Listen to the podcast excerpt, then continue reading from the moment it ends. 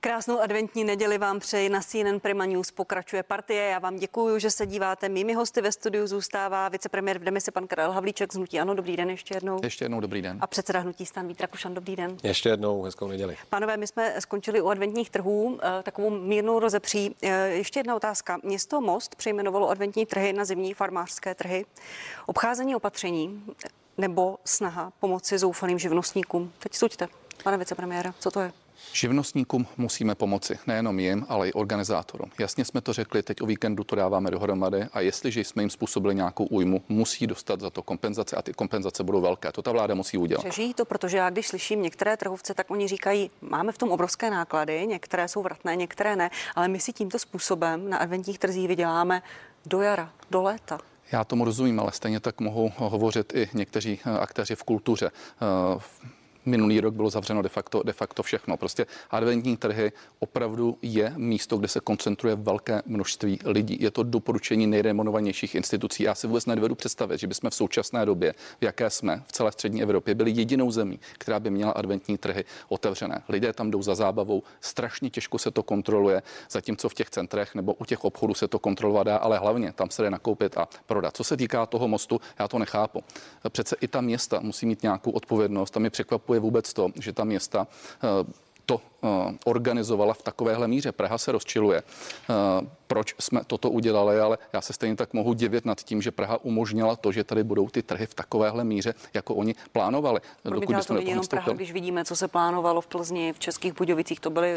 Já jenom říkám, ale tak některá města ale k tomu přistupují velmi zodpovědně, i když chápu, že jsou naštvaní ti živnostníci, ale znovu říkám, my je odškodníme všechny, dokonce to bude tak, že budeme hradit i zásoby, které museli třeba vyhodit. Myslím si, že to je férové a nepřijdou zkrátka. Ale nebyl skutečně v tuto chvíli jiná možnost. Vzpomeňme si na ten Cheb a ten Most, to, že to dneska někde přetransformuje do nějakých jiných trhů, to prostě není řešení, přece chceme se z toho všichni dostat. Pane Rakušane, vy jste říkal, že o tom budete chtít s vládou ještě jednat, o tom zákazu adventních trhů. To, co se děje v Mostě, má to vaši podporu, sympatie? Je to obcházení nezodpovědné těch opatření nebo snaha pomoci? Já chápu zoufalství těch lidí jako takových, ale tady musím říct jednu věc. Tak konec konců aspiruji na ministra vnitra. Sám jsem byl starostou a nejsem v případě nějakého obcházení jakýchkoliv opatření nějakým příznivcem té české, jinak velmi sympatické kreativity. Prostě nejsem. My můžeme diskutovat, my můžeme vládu napomínat, můžeme jí dávat opačné argumenty. Na druhou stranu připustit ten systém ve společnosti, kde zavedeme nějaká opatření a my budeme hledat hned první cestu, jak to opatření obejít, to mě prostě nedává žádný velký smysl. A znovu říkám, jsou tady poslanci, kteří si myslí, že adventní trhy neměly být zakázány, měla tam být stanovena jasná pravidla, samozřejmě bez pití alkoholu, samozřejmě bez kulturního vystoupení, aby se lidé neschromáždili někde vedle sebe pod pódiem ve velkém počtu a nebylo možno dodržovat nic. Ale já znovu říkám, tak ale buďme důslední v dodržování těch opatření i v rámci jiných typů nakupování, protože takhle to skutečně vypadá diskriminačně, že pod širým nebem, kdy paní chtěla prodávat adventní věnce a svíčky, tak ona nemůže a vedle toho ty velikánské řetězce jedou. Pojďme se tedy bavit o tom, co už jsem řekl jednou, jestli neomezovat počet návštěvníků celých nákupních center, nikoli pouze na tu jednu nákupní plochu, která tam je. To jsou všechno věci, které teďka řešme. Já si skutečně myslím, že adventní trhy nejsou tím zásadním rizikem, které v tuhle chvíli mohou lidé podstoupit. Je to ještě opatření, které by mohla vláda zavést, pokud se ta situace nebude zlepšovat, bude se vyvíjet. Máme tady novou mutaci Omikron, které se dostanou. My se teď dostáváme úplně ke zvláštní diskuzi, že zase politici prostě budou nahrazovat odborníky. I mezi těmi odborníky epidemiology byla o tom velmi široká diskuze. Někteří jsou jednoznačně pro zavření trhu, někteří by možná nechali ta pravidla trošku trošku mírnější, ale máme tady Robert Koch Institut. Všichni říkají, dívejte se na to, co on doporučuje. On to doporučil úplně jednoznačně, striktně. Ministr zdravotnictví Německa vystoupil předevčírem velmi tvrdě vůči ještě několika městům v Německu, které nechali vánoční a adventní trhy, a nekompromisně odsoudil toto chování. Mě to taky nedělá radost. Samozřejmě, že to prostě není dobře, ale někde se ta čára prostě musí udělat a říct, co je ještě nezbytně nutný nákup a co je otázka třeba té zábavy, která je. Jinak, co se týká těch obchodních center, tady v zásadě i souhlasím. Dneska tam režim je a ten režim není teda v celku obchodního centra, je v jednotlivých obchodech. Jeden člověk na 10 metrů čtverečních, respirátory, rozestupy, dezinfekce, informační tabule. A tam, kde se to zhlukovalo, kde by hrozil ten problém, což jsou ty food courty, tam jsme to tady podobně jako v těch ostatních zemích v tuto chvíli museli zavřít. Pojďme ještě na politiku z časových důvodů, pánové. Pan Věslav Michalik, místopředseda hnutí STAN, nebude ministrem průmyslu a obchodu, oznámil to ve čtvrtek. Důvod: potenciální střet zájmů, obchody s kyperskými firmami. On na otázku, jestli ho v tom hnutí STAN podpořilo, nebo ho naopak přemlouvalo, aby zůstal, odpověděl v České televizi toto. A já jsem naopak od všech mých kolegů z vedení STANu dostal velkou podporu s tím, že mě přemlouvali, abych to nedělal. I poté, co si přečetli všechny ty články o vašich podnikatelských aktivitách, tak chtěli, abyste zůstal kandidátem na ministra. I poté, co si přečetli všechny články. Přemlouval jste pana Michalika, aby zůstal kandidátem na ministra průmyslu? Riskli byste to, že by to vaši voliči nepochopili, že by to brali prostě jako střet zájmů a neprůhledné obchodování, které jste kritizovali u Andreje Babiše? Já jsem s Věslavem Michalikem hovořil to ráno, kdy udělal své definitivní rozhodnutí. Já jsem mu řekl jednu věc. Nešťastná byla komunikace, ne fakta samotná. Od začátku ta komunikace, myslím si, že to začalo nějakými jeho vyjádřeními, která dal médiím, a potom si myslím, že celková ta prezentace z naší strany měla být důkladnější, měla být jednoznačnější, a to každopádně přiznávám, a je to pro nás velikánské poučení pro nějakou krizovou komunikaci. My jsme teď nebyli hnutím, které by mělo tu vládní odpovědnost, a je to velké poučení, jak komunikovat situace, které mohou nějakým způsobem mediálně působit.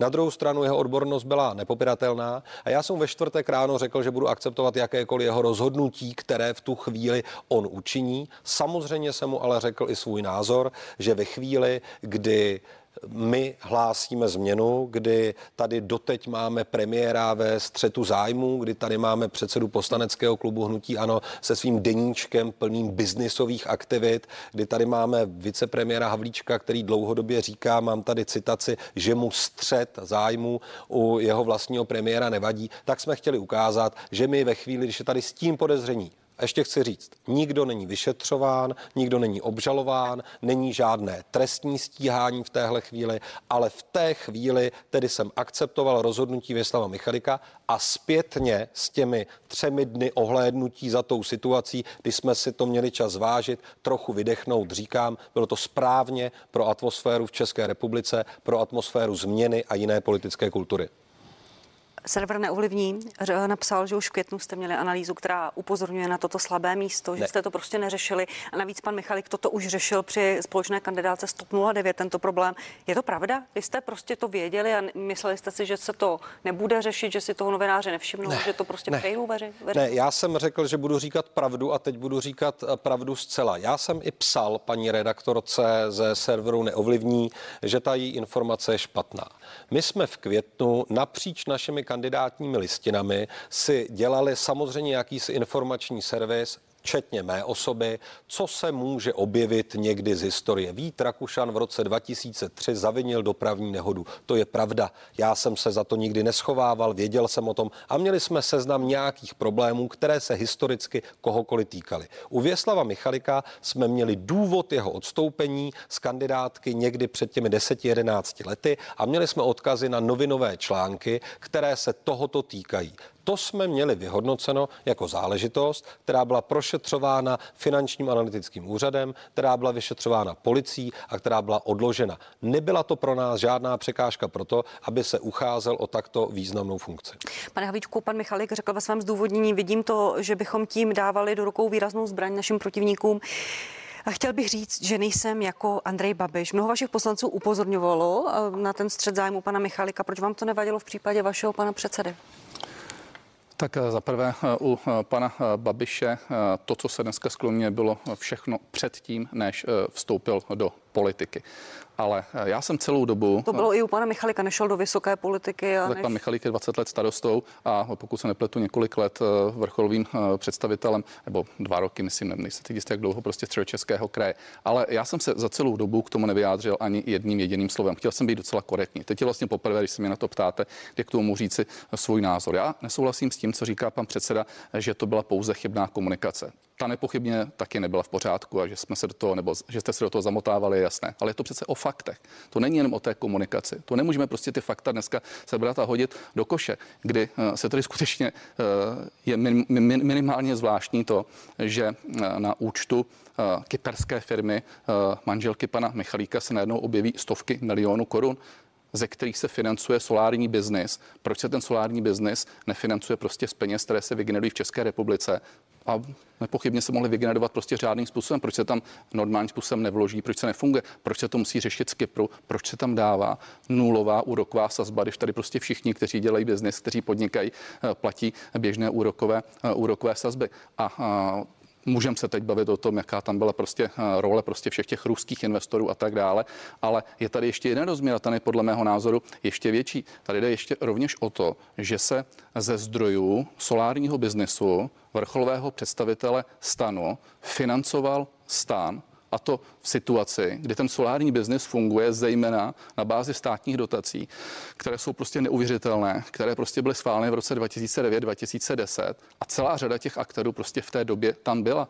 To prostě nám nevadí to, že se tímhletím způsobem financuje STAN a proč jste teda tyhle zdroje přijímali, proč jste si to neprověřili a proč jste neodmítli. Není to trochu divné? Pane Rakušane, pojďte reagovat. Já budu reagovat, ale všimli jste si v odpovědi pana Havlíčka jedné věci. On neodpověděl, jestli mu to vadí u vlastního premiéra. On neodpověděl, jestli mu vadí Faltýnkův deníček. On neodpověděl, že sedí ve vládě, kde má trestně stíhaného, nechte mě domluvit, kde má trestně stíhaného premiéra. Tomu nevadilo. A teď pokrytecky slouží komu, kdo ten střet zájmu má prokázaný evropskou úrovní, slouží mu věrně a oddaně a vysílány vždycky do těch nejtěžších bojů. To je váš problém. Toto je váš problém. Toto není přesně váš problém. Je Andrej Babiš už několik let. Ale Andrej Babiš nebyl odsouzen nikým. Ale je trestně stíhaný, na rozdíl od Věslava Michalika, který trestně stíhaný může být nebyl. Trestně stíhaný může kdokoliv, ale projeví se to tím, jestli se shodí to trestní stíhání nebo ne. Ale už se to, ano, ale je podezřelý z mnoha činů. Věslav Michalik byl pouze podezřelý z něčeho a odstoupil. Andrej Babiš je podezřelý, trestně stíhaný, byl dán návrh na obžalobu od policie a nikdy neodstoupil. Necítíte v tom rozdíl té politické kultury? Rozdíl je v tom, že se ta obžaloba vždycky hodila pod stůl. Kdy? Čí? Čí se hodila pod stůl? U pana Michalika? Ne, no, u pana premiéra, ten státní zástupce nikdy. On není trestně stíhaný momentálně. No, trestně stíhaný může být policie kdokoliv. Nedala návrh na obžalobu. Není tady nějaké podezření, on neodstoupil. Rozhoduje lidový soud nebo vy?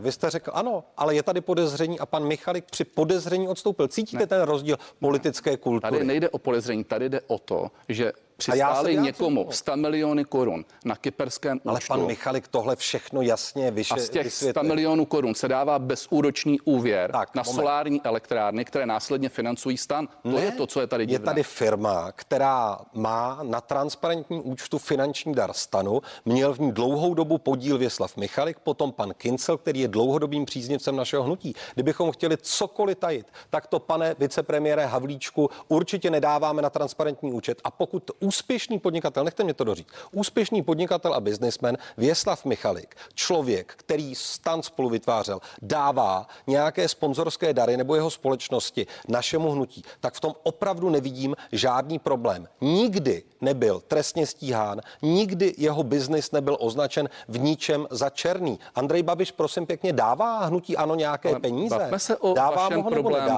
Prosím pěkně, já se ptám, vy srovnáváte. Hnutí ANO nefinancuje Andrej Babiš se všemi svými problémy. Věslav Michalik nikdy nebyl trestně stíhán. Předsedo, Finanční analytický úřad řekl, že v jeho biznisu nebyla žádná záležitost. Solárnímu biznisu se věnoval dávno předtím, než solární biznis byl tímto způsobem zvýhodněn někde v Poslanecké sněmovně. Byla to jeho investice, která dávno předcházela tomuto období. Ten rozdíl je zásadní. Ten je v tom, že zatímco Andrej Babiš podnikal v oblasti, kde se regulérně vydělávaly peníze, ty peníze se přiznávaly, tak tady přistávaly 100 miliony korun na účtu politika, na účtu manželky člověka, který je starostou. Oni to byla investiční firma.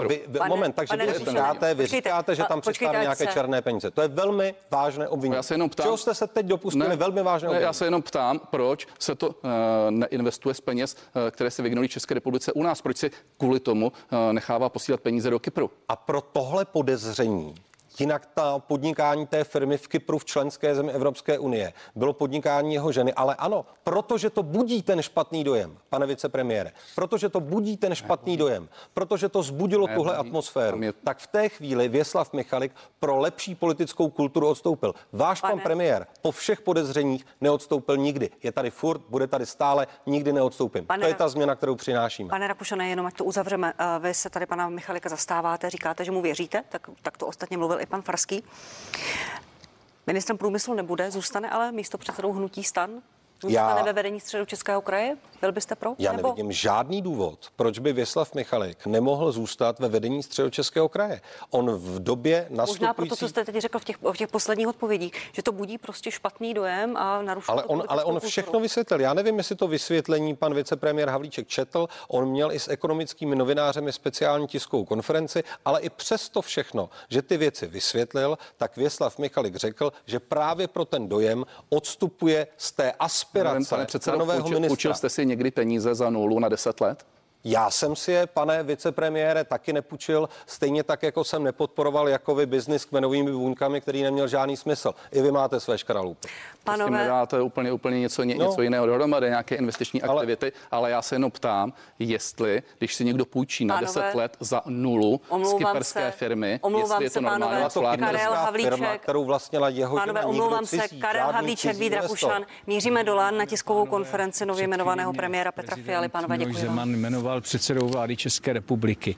První, co bych chtěl v této své funkci udělat, je poděkovat těm občanům, kteří si uvědomují, že svoboda se také pojí s odpovědností.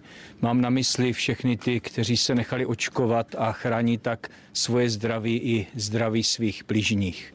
Je to důležité. A současně bych chtěl této příležitosti využít k tomu, abych poprosil, vyzval všechny ty, kteří se ještě očkovat nenechali, aby to zvážili, aby nad tímto krokem přemýšleli a aby ho udělali. Je to důležité pro ochranu zdraví a životu jich samých, ale také všech jejich blízkých a všech spoluobčanů. Chtěl bych také poděkovat všem zdravotníkům a lékařům, kteří opravdu v těžkých podmínkách s nesmírným nasazením zachraňují lidské životy. Máte můj obdiv a máte moji podporu. A všem spoluobčanům chci připomenout, že svoboda se opravdu pojí se zodpovědností. A pokud se chceme vyvarovat zákazů, povinností, všech mnoha nepříjemných věcí, které jsou spojeny s onemocněním COVID-19, tak je potřeba, abychom se chovali zodpovědně a každý z nás něco udělali pro to, abychom tuto nemoc překonali. Jsem si dobře vědom, že novou vládu bude čekat velmi složité období a spousta výzev, se kterými se budeme muset vyrovnávat hned na začátku. Musíme něco udělat se špatným hospodařením státu, opravit špatně připravený rozpočet, zabývat se rostoucími cenami energií, inflací a dalšími výzvami, které jsou aktuálně před námi. Současně ale chci, aby to byla vláda změny pro budoucnost. To znamená, aby to byla vláda, která připraví potřebné změny, provede důchodovou reformu, udělá změny ve školském systému tak, aby vzdělání odpovídalo 21. století. Provede takové infrastrukturní změny, abychom se vypořádali s digitalizací, abychom tu měli silnice, po kterých se dá jezdit, abychom tuto zemi skutečně posunuli mezi nejlepší země na světě. Chtěl bych ještě jednou poděkovat panu prezidentovi, že se dnes mohl tento slavnostní akt jmenování uskutečnit a věřím, že se v brzké době dočkáme i jmenování celé vlády. Děkuji, nyní otevírám prostor pro dotazy. Česká televize. Dobrý den, Karolina Jinková, Česká televize. Sdělil vám pan prezident, jakou formou by se měla odehrávat ta jednání s kandidáty na ministry, a sdělil vám třeba možná ještě blížší datum, že by mohla být jmenována nová vláda, že mluvil o tom, že od 13. mluvím určité kroky, a potom ještě poslední věc, trvávají dál výhrady pana prezidenta či jednomu z kandidátů na ministra a trvá vaše stanovisko, že to složení mění tak? My jsme se s panem prezidentem poměrně obsáhle bavili o tom dalším postupu.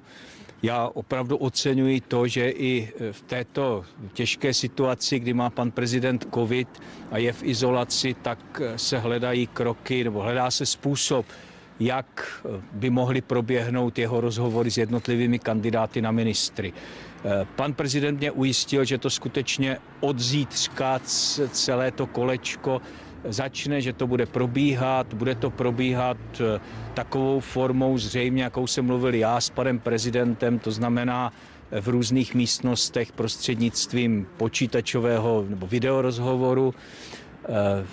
Možná zvolí hrad nějaké jiné řešení, které bude odpovídat hygienické situaci, to už, nebo hygienickým podmínkám, to už není něco, co bych mohl dopodrobna komentovat, ale to, co je podstatné, je, že ty rozhovory proběhnou tak, aby nejpozději toho 13. prosince, což je datum, které zmínil sám pan prezident, skončili.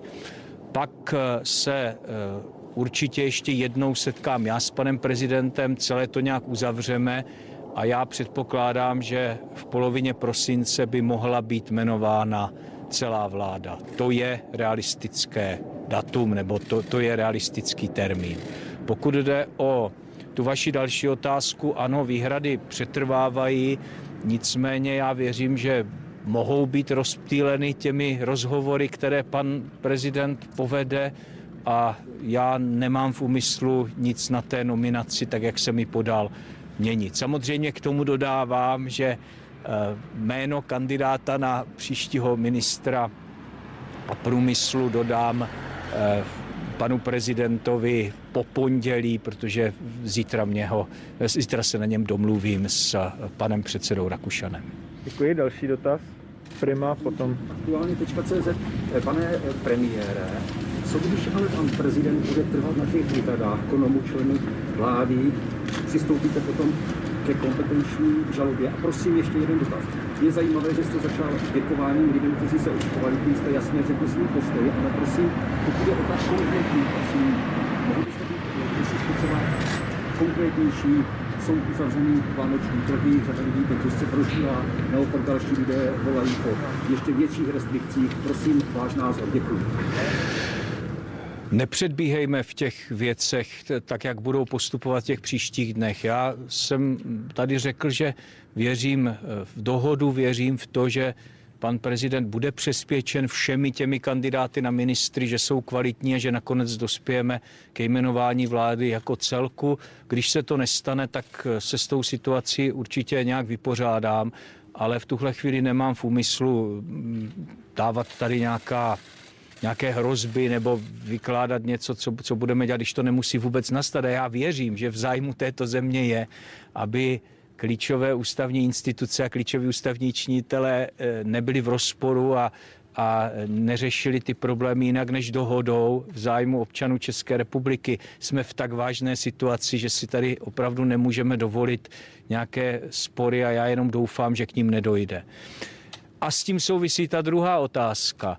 No, vy určitě víte, že já nejsem spokojen s tím, jak se řeší současná situace kolem covidu-19. Nejsem spokojen s tím, jaké vláda přijímá opatření a hlavně jakým způsobem je přijímá.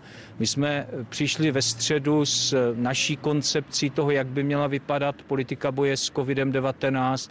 Byl tam soubor krátkodobých, střednědobých i dlouhodobých opatření a to si myslím, že je potřeba k tomu přejít, aby lidé těm opatřením rozuměli, aby měli jistotu, že když něco vláda vyhlásí, že to dává smysl. A taky, abychom každý den, a to moje vláda bude dělat, abychom každý den neříkali něco jiného. Vzpomeňte si na to, co se tady dělo od posledního pátku s nouzovým stavem. Jednou ano, jednou ne, v takové podobě, v jiné. To je něco, co si myslím, že by nemělo pokračovat. A já jsem včera byl mimo jiné ve Zlíně a mluvil jsem se spoustou lidí a prostě lidé vůbec nerozumějí, proč třeba byly zakázány vánoční trhy a tímto způsobem. A jak je možné, že mohou jít nakupovat a může být nějaký jiný trh, který se jmenuje jinak a nemůže to být vánoční trh. A to není žádné politické stanovisko. Prostě obyčejní lidé, kteří nad tím přemýšlejí, tak to nechápou a diví se a považují to za špatné rozhodnutí. A myslím si, že v takovýchto rozhodnutích není možné pokračovat. Děkuju. Říká premiér Petr Fiala. Petr Fiala, předseda ODS, lídr koalice Spolu, byl dnes na zámku v Lánech v 11 hodin jmenován premiérem. Vysílali jsme živě tiskový briefing. Vysledujete na CNN Prima News Party. Já vám za to děkuji. Za malou chvíli po krátké pauze budeme pokračovat a budeme se bavit o covidových opatřeních. Mými hosty budou dva hejtmané, Martin Netolický a Radim Holiš, a dva poslanci, Tom Philipp z KDU-ČSL a Radovan Vích z SPD. Za malou chvíli jsme zpátky.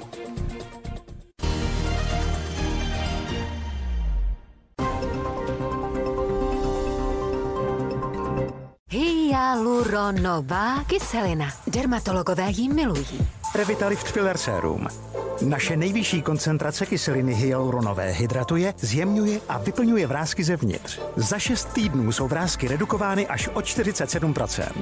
Revitalift Filler Serum od L'Oréal Paris. My za to stojíme. Dopřejte si ještě více kyseliny hyaluronové s novým tónujícím sérem True Match.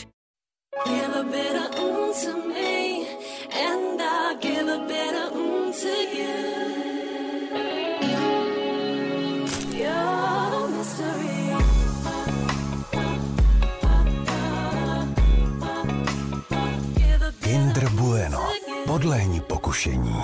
Dopřejte si velké pokušení po malých kouskách. Kinder Bueno Mini. Poletíme až na měsíc. Vladimíre, ty jsi stále tak aktivní. I já bych si chtěl hrát s vnoučaty, ale to rameno mě tak bolí. Na bolesti ramen mám Dolgit, ten zlatý krém z lékárny. Dolgit má lokální účinek proti bolesti a zánětu. Bude skákat na trampolíně. Samozřejmě, krém Dolgit vydrží dlouho. Dolgit, německá kvalita za dostupnou cenu. V KFC máme stále otevřeno. Stavte se na našich drive-thru oknech, objednávejte přímo z auta službu Parking Pickup nebo online KFC rozvoz. Rychle, pohodlně a bezpečně. Užijte si své oblíbené kuřecí kousky z KFC, třeba hned. Co jsme objevili? Že večer jako je tento si zaslouží dokonalé šperky, dokonalé prostírání, proto nejdokonalejší rande těchto Vánoc. A co tento týden objevíte vy s naší novou kolekcí šperků a setů pro slavnostní stolování? Čibo, objevte to skutečně dobré. Nenechte si ujít akci na kávu 2+1 zdarma. Nyní v obchodech Čibo a na Čibo.cz. Tajemstvím mouky je zlatavé obilí. Tajemstvím domácího pečení je láska. A mouka babiččina volba, na kterou se můžu vždy spolehnout. Pro ty, kteří pečou s láskou. Z nabídky akčního letáku lékáren Dr. Max vybíráme Olfen Neo Fortegel. 2 balení za zvýhodněnou cenu 199 korun za kus. Nyní navíc v dárkové vánoční tašce. Darujte svým blízkým zdraví a podpořte jejich imunitu s multivitamíny Centrum Silver. Nyní 100+30 tablet za výhodnou cenu. Kloubní výživa Komplex 6. Nyní 180+90 tablet.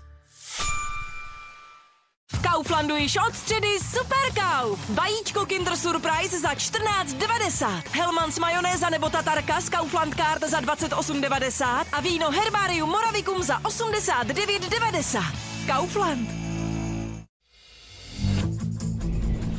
Založit si účet u mBank? To zvládnu kdekoliv. Bez lítání do banky i bez vysedávání u počítače. Jednoduše z mobilu. Zkuste to taky. Založte si mkonto v apce a my vám přihodíme až 2000. mBank. Život na prvním místě. Nenechte si ujít fantastické slevy na Black Friday v Jisku. Sleva 30 až 70% na všechny přikrývky a polštáře. 20 až 60% na všechny jídelní židle. 30 až 65% na všechny ručníky. 20 až 50% na všechny vánoční výrobky. Nebo sleva 30 až 70% na všechny záclony, závěsy a rolety. Nezapomeňte, pokud změníte názor, zboží můžete kdykoliv vrátit.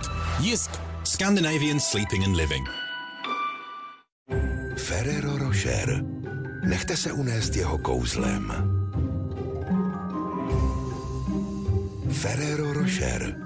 Kouzlo zrozené ze spojení těch nejlahodnějších prožitků.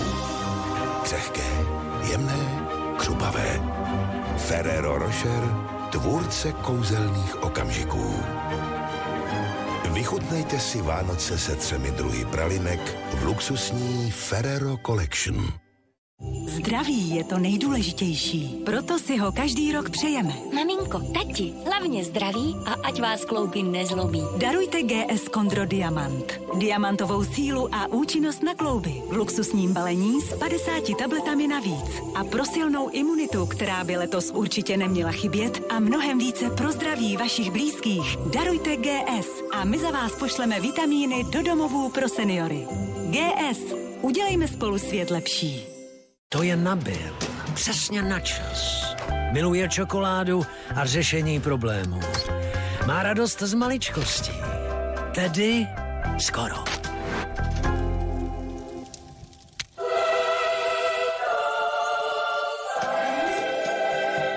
Adults welcome.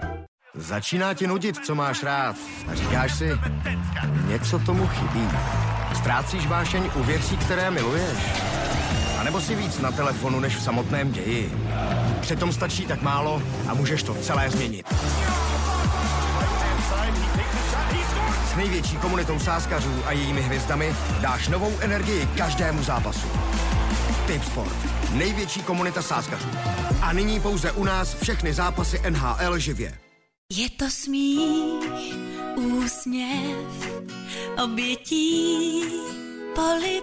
Karamelky Werther's Original, díky kterým se cítíte jako někdo velmi výjimečný. Kousek blaženosti. Jsou situace, kdy je nutná rychlá reakce. To platí také při bolesti v krku. Proto si rychle vezměte Orofar. Orofar účinně odstraňuje bolest při boji s viry a bakteriemi. Orofar pro úlevu od bolesti v krku.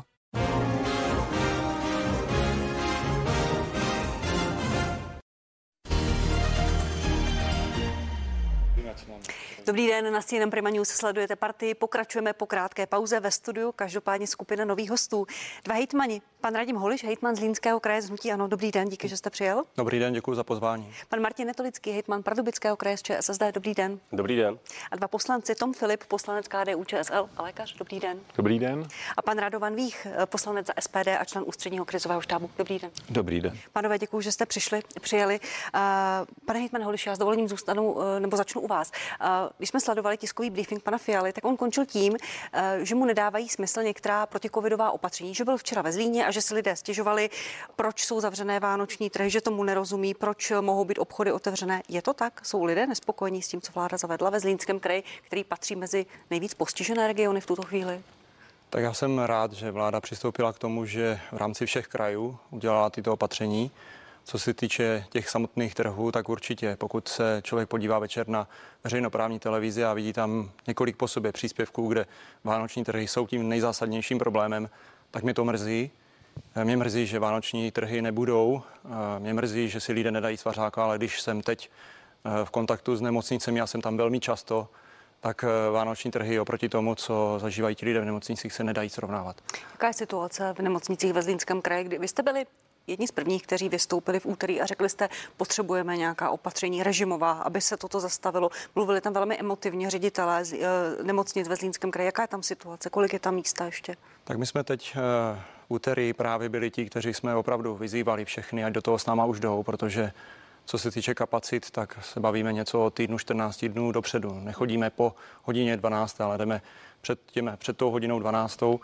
A situace je taková, že dneska už nemáme zhruba 30% kapacit volných, ale už se blížíme 20-22% kapacit. A přičemž podotýkám, že těch 15% volných kapacit potřebuje na tu akutní, na tu náhlou péči. Takže opravdu už je to alarmující a dneska bych i v tomhle duchu chtěl, aby jsme tuto debatu vedli, aby lidé věděli, že ta situace je vážná. Pane hejtmane, to, co vláda přijala ve čtvrtek, kdy vyhlásila nouzový stav a ta opatření, která přijala, bude to podle vás stačit, nebo jsme jenom na nějaké oklice k lockdownu, který vidíme v Rakousku na Slovensku? Tak určitě je to ten první signál, protože všichni dobře ví, že my už hejtmani a všichni, kdo jsou s těma lidma, tak apelujeme. Poslední měsíc už opravdu alarmujeme, prosíme je dobrovolně, aby lidé začali zase brát ty opatření vážně v obchodech, respirátory, očkovali se. A jak vidíte, tak ono to se nevede úplně k účinku, takže já chápu, že už teď musí přijít něco, co ty lidi opravdu probudí, a toto je podle mě první krok.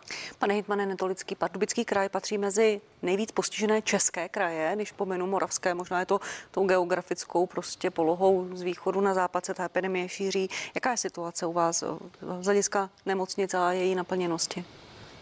Tak je to nějaká statistika. My pořád pracujeme se statistickými čísly a ono to úplně nevypovídá o té reálné situaci. Já dostávám pravidelně každý den sjetinu počtu hospitalizovaných v našem kraji. V této chvíli je to 275 osob, z toho 24 na lůžkách intenzivní péče. A já když se dívám na ten poslední týden, tak ta situace je mírně horší, ale z hlediska intenzivních lůžek je relativně stabilní. To je dobrá zpráva, protože na jaře, když my jsme vyhlašovali, a nedivím se kolegovi Holišovi, že je nervózní z té situace ve Zlínském kraji, protože my jsme něco podobného zažívali v té vlně, která šla ze západu na východ, de facto od Karlovarského kraje směrem k moravským krajům, tam nakonec nedošla v té plné míře. A my jsme tehdy vyhlašovali ten takzvaný stav hromadného postižení osob při 540 pacientech v Pardubickém kraji, zdůrazňuji, a nyní máme 275. Tehdy jsme měli 70 pacientů na intenzivních lůžkách, teď máme 24 nebo 22 plus minus. Čili je vidět, že ta vlna je poněkud jiná, nicméně my se připravujeme průběžně, opět nenecháváme to dojít až na poslední chvíli, čili jednotlivá covidová lůžka, respektive covidové stanice, kterých jsme na jaře měli až 28, teď těch je míň, ale postupně se zase ta lůžka uspůsobují, což jsou mimochodem pro diváky speciální infekční lůžka svého druhu, protože na infekčních lůžkách standardně v našem kraji pro celý půlmilionový kraj máme pouze 50 pacientů standardně, v této chvíli, jak jsem říkal, 275, čili postupně ty kapacity navyšujeme podle toho, jak přichází další a další pacienti. Nicméně to, co je podstatné, a to je důležité, že v našem kraji v této chvíli není tolik pacientů na intenzivních lůžkách, což je dobrá zpráva. Budou stačit ta opatření, která přijala vláda ten den, kdy vyhlašovala nouzový stav? Já jsem během tohoto týdne, ještě předtím, než vláda vyhlásila toto opatření, říkal, a bavili jsme se i s krajským hygienikem, že bychom dávali různá doporučení, protože se domníváme, že to minimum, co můžeme v tuto chvíli udělat, je opravdu oželet adventní trhy a rozsvícení vánočních stromků. Já dokonce si myslím, že celá řada měst a obcí k tomu přistoupila a nečekala ani na rozhodnutí vlády, protože kdo jiný má jít příkladem než veřejná správa. Já chápu, že u toho stromečku se často potkají rodiny s dětmi, bývají plná náměstí, ale je to to minimum, co můžeme v tuto chvíli udělat, protože mohou následovat mnohem drastičtější opatření. Upřímně řečeno, v tuto chvíli je velice nepříjemné sledovat i to mezivládí. Já neřeknu bezvládí, to říkají někteří, já řeknu mezivládí, protože je na první pohled vidět, že ta stávající vláda, která má zodpovědnost, tak se snaží nějakým způsobem ještě, byť je v demisi, opatření dělat. Na druhou stranu tady vznikají nové podněty a názory nově vznikající vlády. No a vidíte, že nově vznikající vláda už zase říká, že něco zruší. Já myslím, že by bylo dobré, aby opravdu tady byla jasná kontinuita. Já očekávám, že i ta nově vzniklá vláda bude muset bohužel přistoupit k protiepidemickým opatřením, možná razantnější. Když jsme u toho mezivládí, tak jsme se vlastně dneska dozvěděli, že pan prezident jmenoval Petra Fialu premiérem, bude se zhruba 14 dní scházet nějakým způsobem s kandidáty na ministry, potom teprve nová vláda, možná pokud se nebude pan Fiala s panem Milošem Zemanem dohadovat o jednoho kandidáta, kterého pan prezident řekl, že ho chce jmenovat, ale když jsme u toho, jak se díváte na aktivitu pana Hamáčka, vašeho bývalého předsedy sociální demokracie, který teď trošku zmizel z veřejného prostoru, byť jako ministr vnitra, šéf ústředního krizového štábu, je tou hlavní velící osobou stále? Tak pokud se nepletu, tak byl připojený na onlineu, který se konal teď v úterý. Já jsem dalek toho v této chvíli vůbec komentovat jakýkoliv krok kteréhokoliv člena vlády, protože vláda je v demisi a samozřejmě spíš si myslím, že opravdu bychom měli zkracovat ten čas do jmenování vlády nové s plným mandátem, protože toto mezivládí opravdu není dobré. Nechám ještě, než půjdu k panům poslancům, reagovat pana hejtmana Holiše z vládního hnutí. Ano, jak se díváte na tu časovou souslednost, kdy by mohla nastoupit nová vláda? Jak vlastně vy vnímáte jako hejtman toto období? Někdo tomu říká bezvládí, někdo mezivládí, prostě předávání moci. Já ještě jednu poznámku k tomu jaru. Vy jste vzpomněla ten Zlínský kraj, tak já jenom pro diváky zareaguju, že pokud by nebyly ty opatření v tom rozsahu jarním, jakém byly, a bavíme se i o, řekněme, uzavření škol po dobu těch zhruba 2 měsíců, tak Zlínský kraj při třetinové náloži, která šla z těch Čech při té vírové náloži, tak měl tu obsazenost prakticky na maximálních kapacitách. To znamená, pokud by nebyly na jaře přijmuty opatření, tak ve Zlínském kraji a možná i v těch ostatních moravských krajích by jsme došli k totálnímu kolapsu zdravotnictví. To je třeba si uvědomit. Takže teď nastává situace, kdy se pustila další složka, řekněme, do toho, aby se s tím virem zžila, a to jsou školy. A ty samozřejmě probíhají tak, jak probíhají. Já se tady můžu bavit o systému karantén ve školách, o systému PCR testování, antigenního testování. Ano, to jsou ty věci, které by se teď měly řešit, jestli už jsme ve fázi, kdy to efektivně funguje, tak jak to bylo nastavené někdy v září, v říjnu. Ale co se týče toho samotného dopadu, určitě očkování jednoznačně ukazuje, že nám drží tu kapacitu, protože my jsme teď na prakticky stejných číslech už nějakou dobu, překračujeme je z hlediska počtu pozitivních a nejsme na takové obsazenosti nemocnic. Takže určitě je potřeba vyzvihnout očkování a tyto dopady. Co se týče bezvládí, hned odpovím, co se týče bezvládí, přichází to v tu nejhorší chvíli. Teď ten mezikrok. Teď je to opravdu v nejhorší chvíli. Teď už, ať už stará vláda nebo nová vláda, má říct, jak to bude. A má si zatím stát. Ano, teď je to pro všechny v nejhorší chvíli. Pane poslanče Filipe, jak se na to díváte na opatření, která vláda zavedla ve čtvrtek? Pan předseda a lídr koalice Spolu a budoucí premiér, nebo už současný premiér, říká, že se mu ty plány nelíbí. Co uděláte jinak jako budoucí pětikoalice vládní? Co přidáte, odeberete? Víte to v tuto chvíli? Takhle, co se týká těch opatření, tak máme k tím některé výhrady, především k tomu uzavírání těch vánočních trhů, protože nám to přijde nelogické v tom smyslu, že ostatní trhy jsou otevřené, vánoční jsou zavřené. Myslím si, že by bylo bývalo možné nastavit nějaká pravidla, která by umožnila, aby ty trhy zůstaly otevřené. To znamená, jak by ta pravidla vypadala? Například, že by museli nosit roušky, nemohli by konzumovat alkohol, tak jak je to teda i jinde. Mohlo se to nějakým způsobem oplotit, pouštět tam jenom určité množství těch lidí, nebo ty stánky třeba dát dál od sebe, aby ty lidé prostě měli víc prostoru mezi těmi stánky a tak. Myslím si, že by bylo bývalo lepší nastavit nějaká pravidla, která by umožnila, pokud by ty trhovci chtěli vlastně nechat proběhnout ty vánoční trhy. A co se týká těch pravidel, my snad nemáme nějaké zásadní připomínky k těm pravidlům tak, jak jsou nastavená, ale spíš té formě toho přijímání. Jo? Když prostě my víme několik týdnů, jak se to bude vyvíjet. Vyvíjí se to přesně podle toho, jak to pan profesor Dušek naplánoval, ale jak to... On ty rizikové scénáře prezentoval. Jak ty rizikové scénáře prezentoval. A v tu chvíli my jsme najednou překvapeni, že máme 22 000 lidí, kteří jsou pozitivně testovaní. Jsme překvapení, že máme 6 000 lidí v nemocnicích. Jsme překvapení, že máme nějaké lidi na jipce. To je prostě něco, co se dalo čekat. Vláda měla vyhlašovat opatření s větším předstihem? Větším předstihem, s plánem. Jestli chtěli nějaké trhy zavřít, dobře, ale mělo se to říct 6 neděl dopředu nebo 5 neděl dopředu. Jako všechno, co se děje, je naprosto predikovatelné, to znamená předpovídatelné a bylo to předpovězeno a to je to, co nám na tom vadí, že se vlastně ta vláda chová ad hoc.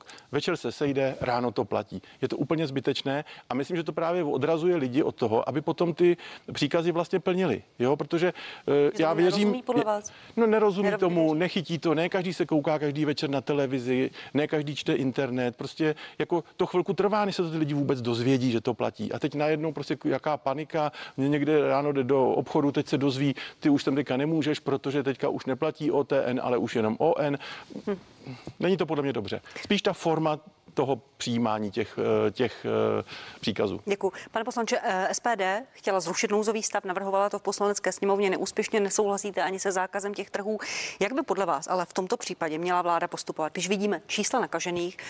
Když slyšíte pány hejtmany, jak jsou přeplněné nemocnice, jak jsou tam vážně nemocní lidé, kteří umírají, jak by za tohoto stavu měla vláda postupovat? Tak správně jste řekla, že my jsme požadovali hned zřazení nového mimořádného bodu, a to je zrušení nouzového stavu. My jsme přesvědčeni o tom, že to jde řešit i stávající legislativou krizovou. Samozřejmě sbíráme i podpisy pro mimořádnou schůzi.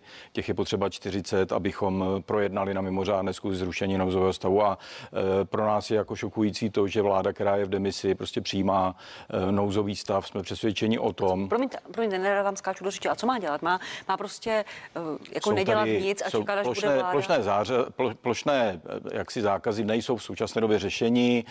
Navíc byly i v minulosti zneužívány k těm plošným zákazům a případným lockdownům a potom nákupům bez výběrového řízení různého zdravotnického materiálu. To byly i nálezy Nejvyššího kontrolního úřadu. V současné době já jsem přesvědčen o tom, že je tady zákon na ochranu veřejného zdraví, je tady krizový zákon, který dává velké pravomoci orgánů Ministerstva zdravotnictví a krajským hygienickým stanicím, a pak samozřejmě krizový zákon, který umožňuje i hejtmanům, aby vyhlásili na svém území stav nebezpečí, a podle mého názoru je potřeba postupovat tímto způsobem. Jak by podle vás měla vypadat ta režimová opatření, ta konkrétní, která mají dopady do životů lidí? Ve čtvrtek bylo 27 000 ještě více nakažených. V nemocnicích je 1000 lidí v intenzivní péči. Umírá přes 100 lidí denně, v průměru zhruba 75. To jsou hrozná čísla. To jsou hrozná čísla, já s váma souhlasím, nicméně my jsme věděli od září, že prostě taková ta čísla tady jsou, je tady predikce, měla by ta vláda mít určitou prozřetelnost a prozíravost a vědět,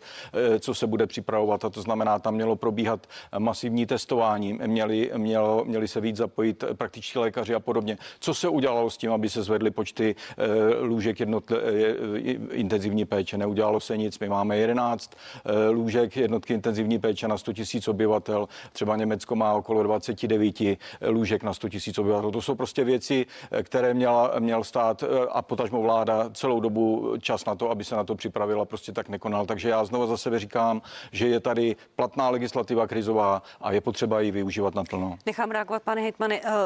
Můžete začít, pane Netolický, zaspala vláda? Ostatně reprezentujete dvě strany, které jsou ve vládní koalici. Tu lůžek intenzivní péče. No tak to je to nejjednodušší, je zvýšit fakticky, jo? Ale musí u nich někdo taky pracovat. A já spíš budu apelovat tady na jednu věc, kterou opakuji tento týden, že já mám před sebou očkovací strategii z 22. prosince loňského roku, vytáhl jsem ji ze stolu a podtrhával jsem si. No a teďka si vemte, že tady je napsáno něco o decentralizované fázi očkování, a že to mají po těch centrech, po tom našem přístupu, který jsme všichni v tom prvním pololetí měli, takže by to neměly dělat nemocnice, ale měli by to postupně stále více přebírat praktičtí lékaři. Mimochodem, když se podíváme na ty statistiky, tak tomu tak není. Víte, kdy měli přebírat? Ta decentralizovaná fáze měla začít v březnu, v dubnu letošního roku, to znamená před půl rokem. Proč to říkám v této souvislosti? Protože ty nemocnice jsou naplněné, ale vedle toho dělají rutinní činnost, která by prostě v jejich případě tam konána být neměla. Očkování, testování, víte, kolik se musí vytvořit pracovních týmů z nemocnic, které už v tuto chvíli jsou přetížené a vytvářejí se ty takzvané covidové stanice, tak představa, že můžeme v tomto slova smyslu postupovat stále, že tady bude třeba další vlna očkování v příštím roce, přes příštím, protože k tomu asi to celé spěje. Já nejsem žádný odborník, ale asi každý, kdo to umí číst, tak už v nyní si toto připouští. Myslíte, že to mohou pořád dělat fakultní nemocnice, nemocnice okresní, krajské? Já si myslím, že tady by mělo dojít jednoznačně k přesunu této části zdravotní péče tam, kam patří. To je přednemocniční primární péče, to je do ordinací praktických lékařů. Mimochodem, my jako hejtmané v době nějakého března, dubna jsme byli různým způsobem napadáni. Jak to, že si zadržujeme látky, když oni jsou připraveni horočkovat při nějakém počtu 10 lidí denně 100 000 nebo 50 až 100 000 osob denně. Já když se dívám na ty statistiky, tak tomu tak není. To je mojí otázka, jestli zaspala vláda, jestli přijímala ta opatření pozdě a teď vidíme ty důsledky. Víte, po bitvě je každý generál. My vždycky vyhodnocujeme něco, co se udělá, a pak už jsme všichni chytří. Víte, já si myslím, že když jsem slyšel postoje na asociaci krajů, já jsem teda tentokrát mlčel a velice jsem poslouchal během toho úterka, tak neměl jsem pocit, že by někdo ten nouzový stav chtěl, nechtěla ho ani vláda, ale ani kraje dominantně, kromě kolegy Holiše, který to připouštěl, protože ta situace tam byla nejhorší, což je pochopitelné. Za 2 dny se vyhlašoval nouzový stav. Jste rád nebo ne? Já ten nouzový stav, ten rámec, což je rámec. Já to beru skutečně jenom jako právní rámec. Jo? Já to neberu jako nic dramatického, prostě právní rámec. Spíš si myslím, že to ukazuje to, že naše česká legislativa pořád není, a měli jsme na to rok a půl, připravená na řešení pandemie standardní kroky. Máme tady pandemický zákon, jo, který taky dává různé kompetence krajským hygienickým stanicím a samozřejmě orgánům ochrany veřejného zdraví. Proč ho neaplikujeme? No, protože je bez zubí. Zase to byl politický kompromis. Měli jsme celé léto na to se tím zabývat. Máme tady krizovou legislativu. Stav nebezpečí. No, víte, proč kraje nechtějí vyhlašovat stav nebezpečí? No, tak zaprvé bychom vytvářeli různé právní režimy v jednotlivých krajích. Což samozřejmě na jedné straně jde, protože když je tornádo nebo povodeň nebo něco podobného, tak se tak děje. Ale je to z jednoho důvodu. My bychom museli ve spolupráci s krajskými hygienickými stanicemi navrhovat ta takzvaná obecná opatření, to znamená vydávat určitá nařízení, ale pozor. Veškeré dopady finančního charakteru by šly za námi.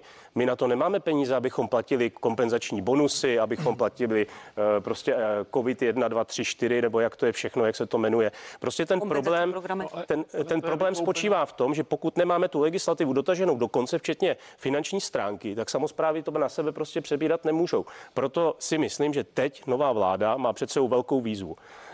Vykašlat se na pandemický zákon COVID-19, který tady máme jednorázový, a připravit pandemický obecný zákon, protože k něčemu podobnému může dojít kdykoliv v budoucnosti. Pan hejtman Holiš a potom ještě pánové poslanci. Já děkuji za slovo. Určitě bych chtěl popřát novému panu premiérovi hodně sil. Nebude to mít jednoduché, ale zatím jsem z jeho úst a z kolegů, kterýma jsem se bavil, nebo mohl jsem se bavit takto, tak slyším pouze teoretické a velmi obecné proklamace. A co se týče řešení covidu, jednoznačně. Takže já se milé rád počkám na to, jak tady ta vláda nastoupí a teď nám to tady všechno vysází a řekne, takhle to bude a teď tohle to nás zachrání, protože pokud jsem slyšel v rádiu, že jenom sněmovna a 104 nebo 108 hlasujících, to znamená většina ve sněmovně, zachrání covidovou situaci.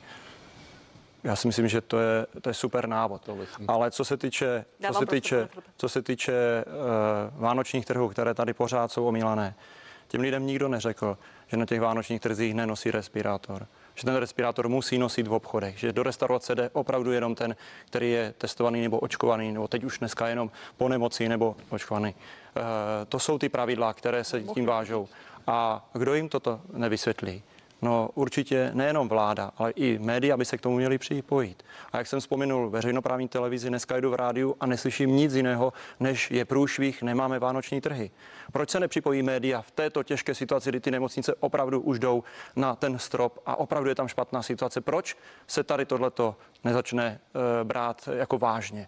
A všichni budeme mluvit jednotným hlasem. Dovolím se oponovat, média přinášejí záběry i reportáže z přeplněných nemocnic, mluví se zdravotníky i s nemocnými lidmi, ale chápu vaše rozhořčení, pane hejtmane.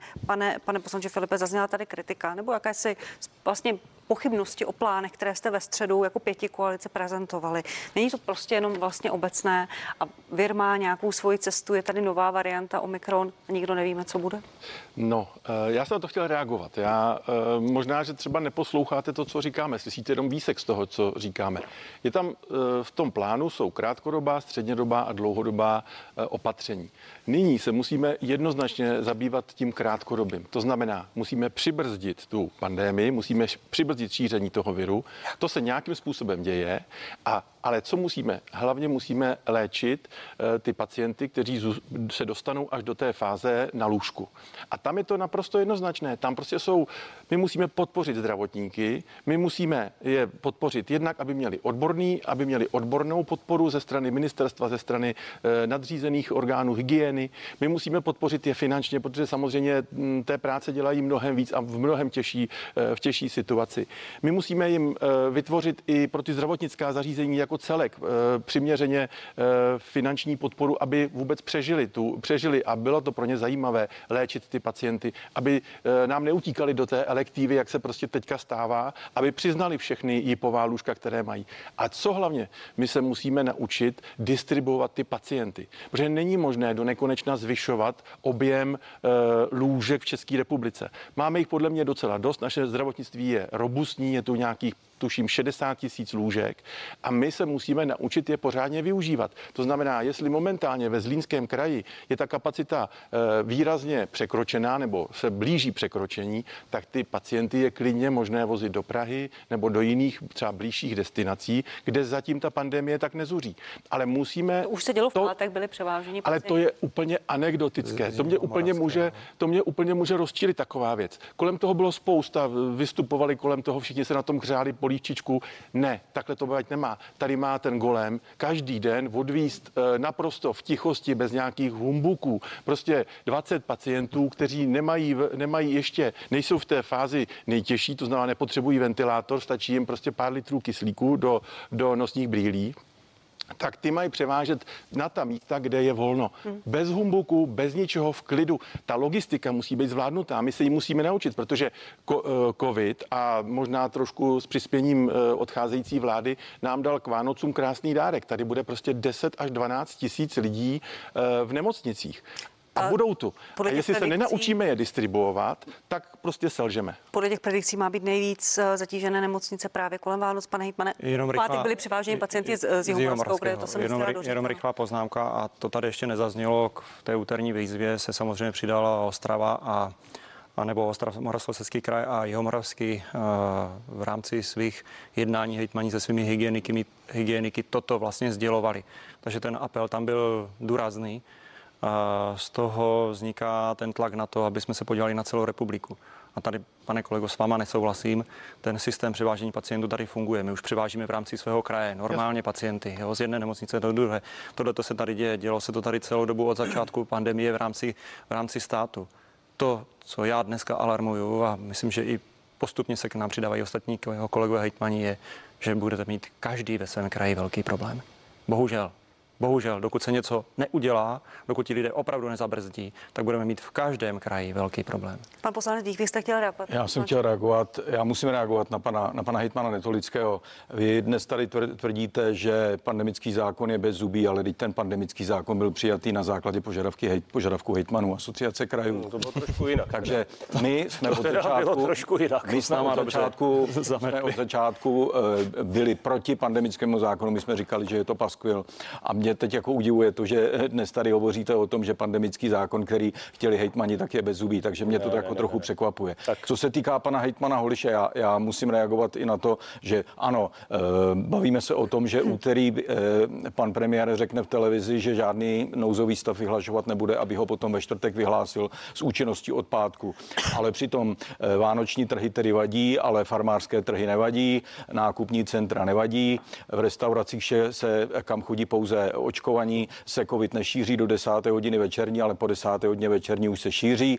Do toho samozřejmě koncerty nevadí a tak dále, takže podle mě to je velice chaotické a já vidím problém i v tom, co prohlásil nový anti-covid tým, který se k tomu chystá. Vy v podstatě nemáte řešení. Vy říkáte to samé, co říkají oni, s dvěma rozdíly. A ten první je, že chcete zavádět policejní stát, to znamená vymáhat přesně to dodržování těch a sankcionovat ty lidi, kteří budou páchat nějaké přestupky. A druhá věc, že chcete zavést testování. S tím my souhlasíme a to je to, co my říkáme od samého začátku, takže to je jenom moje poznámka, které... Policejní stát není, když stát chce, aby ty pravidla, která nastaví, byla vymáhána. To je normální stát, to není anarchie. Vy si asi stát představujete jako anarchii, kde si každý dělá, co chce, ale my říkáme, ano, svoboda, ale taky odpovědnost. Jestli chci být svobodný, tak ale musím držet i určitá pravidla. Těm lidem je potřeba pomáhat, kompenzovat je, a nikoliv, aby je kontrolovali policisté a sankcionovali. S krátkou poznámkou chtěl pan hejtman Holiš, a jestli dovolíte, pojďme se nevracet k pandemickému zákonu nebo nouzovému stavu. Já se omlouvám, já se chci dostat ještě k povinnému očkování. Bychom se asi neshodli, protože to bylo úplně jinak. Tak, ale jestli dovolíte, kolegu, možná nebudu dávat opravdu, když řeknu, že lidem je to vlastně jedno, v jakém je to rámci. Souhlasím, ano. Pořád počítáme s tím, že v těch obchoďácích lidé mají nasazený respirátor. V rámci toho opatření, které bylo vydáno, se zrušilo to jídlo v těch veřejných otevřených prostorech, to znamená, neměl by člověk se pohybovat v tom obchoďáku bez respirátoru.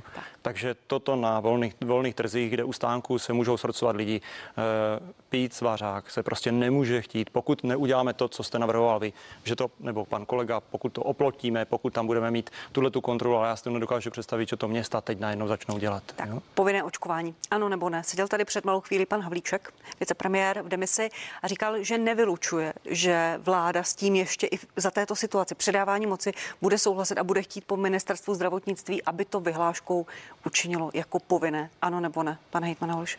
Já jsem pro povinné očkování, ale přichází tato debata zrovna v tu nejhorší dobu, protože naše nemocnice, naše sociály, kde nám ti lidé začínají opravdu přicházet zase do toho stavu, kdy ani peníze už nemotivují, bohužel, pane kolego, už ani peníze nemotivují, tak v této chvíli jim dát ještě tu podmínku, budete se povinně očkovat, tak může dojít k tomu, že i to 1, 2, 3%, které by si tuto práci rozmysleli, nám z toho systému vypadnou, tak opravdu budeme mít velké problémy s kapacitou lidí. Takže za mě ano, jsem pro povinné očkování v rámci několika skupin, ale po odborné debatě, která bude dopředu avizovaná a ti lidé se na to budou moc nachystat. Ty skupiny, myslíte profesní skupiny, ano, nebo profesní je tam skupiny. I věková hranice? Pan premiér zmiňoval 50+, je tady ve hře 60+. Po věkové skupině já nejsem přesvědčen, protože čísla očkovanosti nad 65 let hovoří o tom, že tam už máme něco kolem 80-85% proočkovanosti.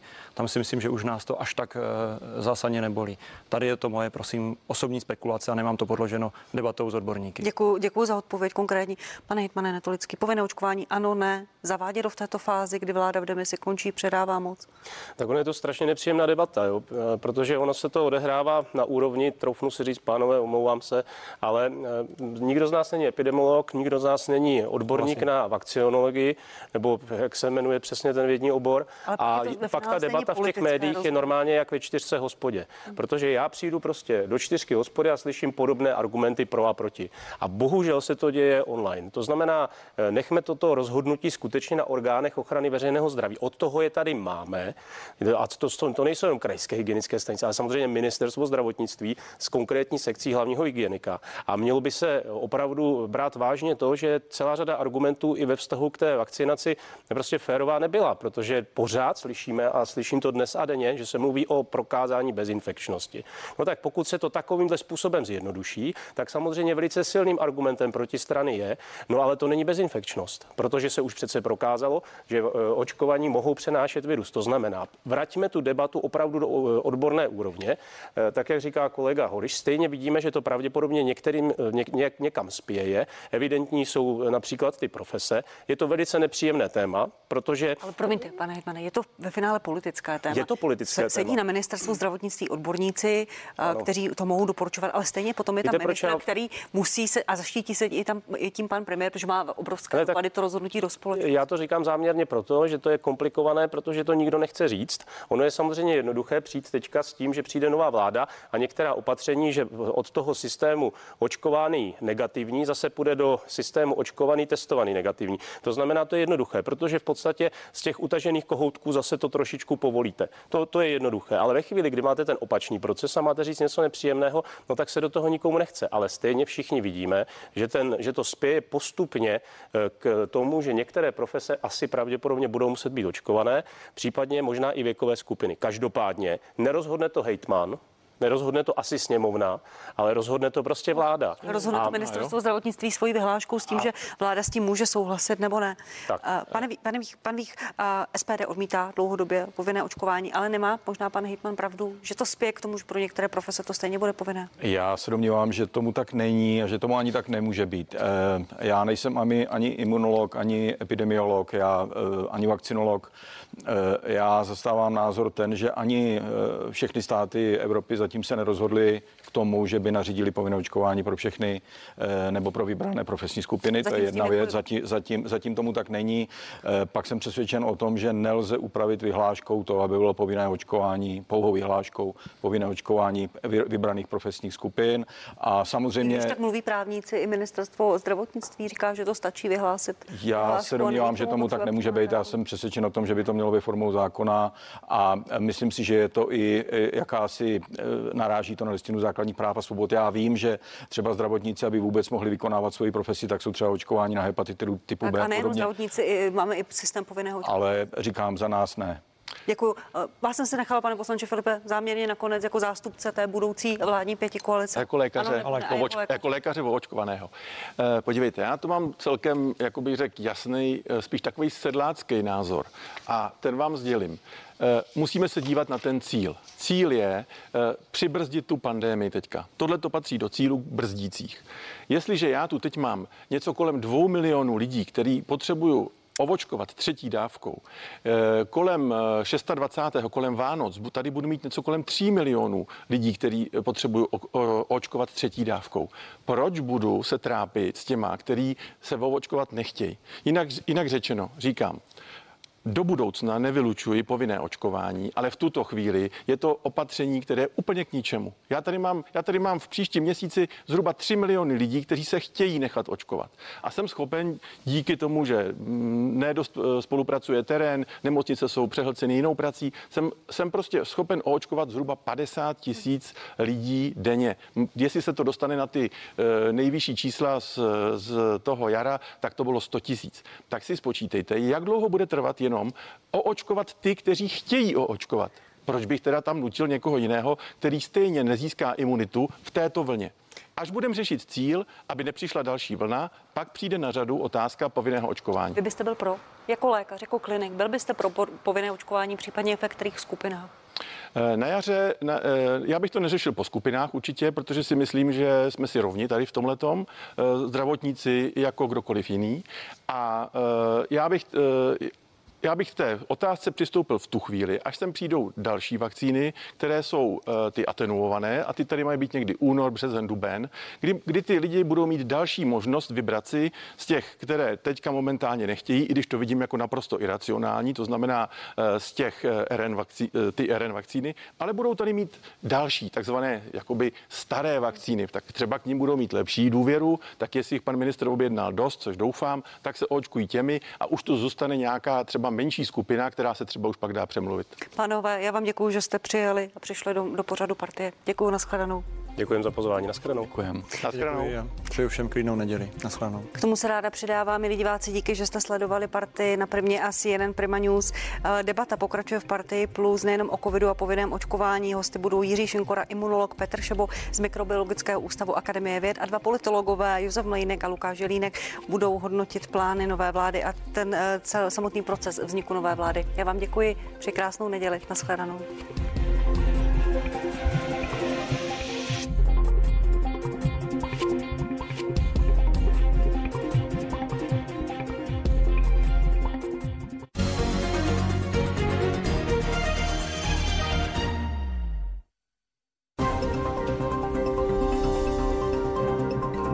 Krimi zprávy přinášejí svědectví o situacích, ve kterých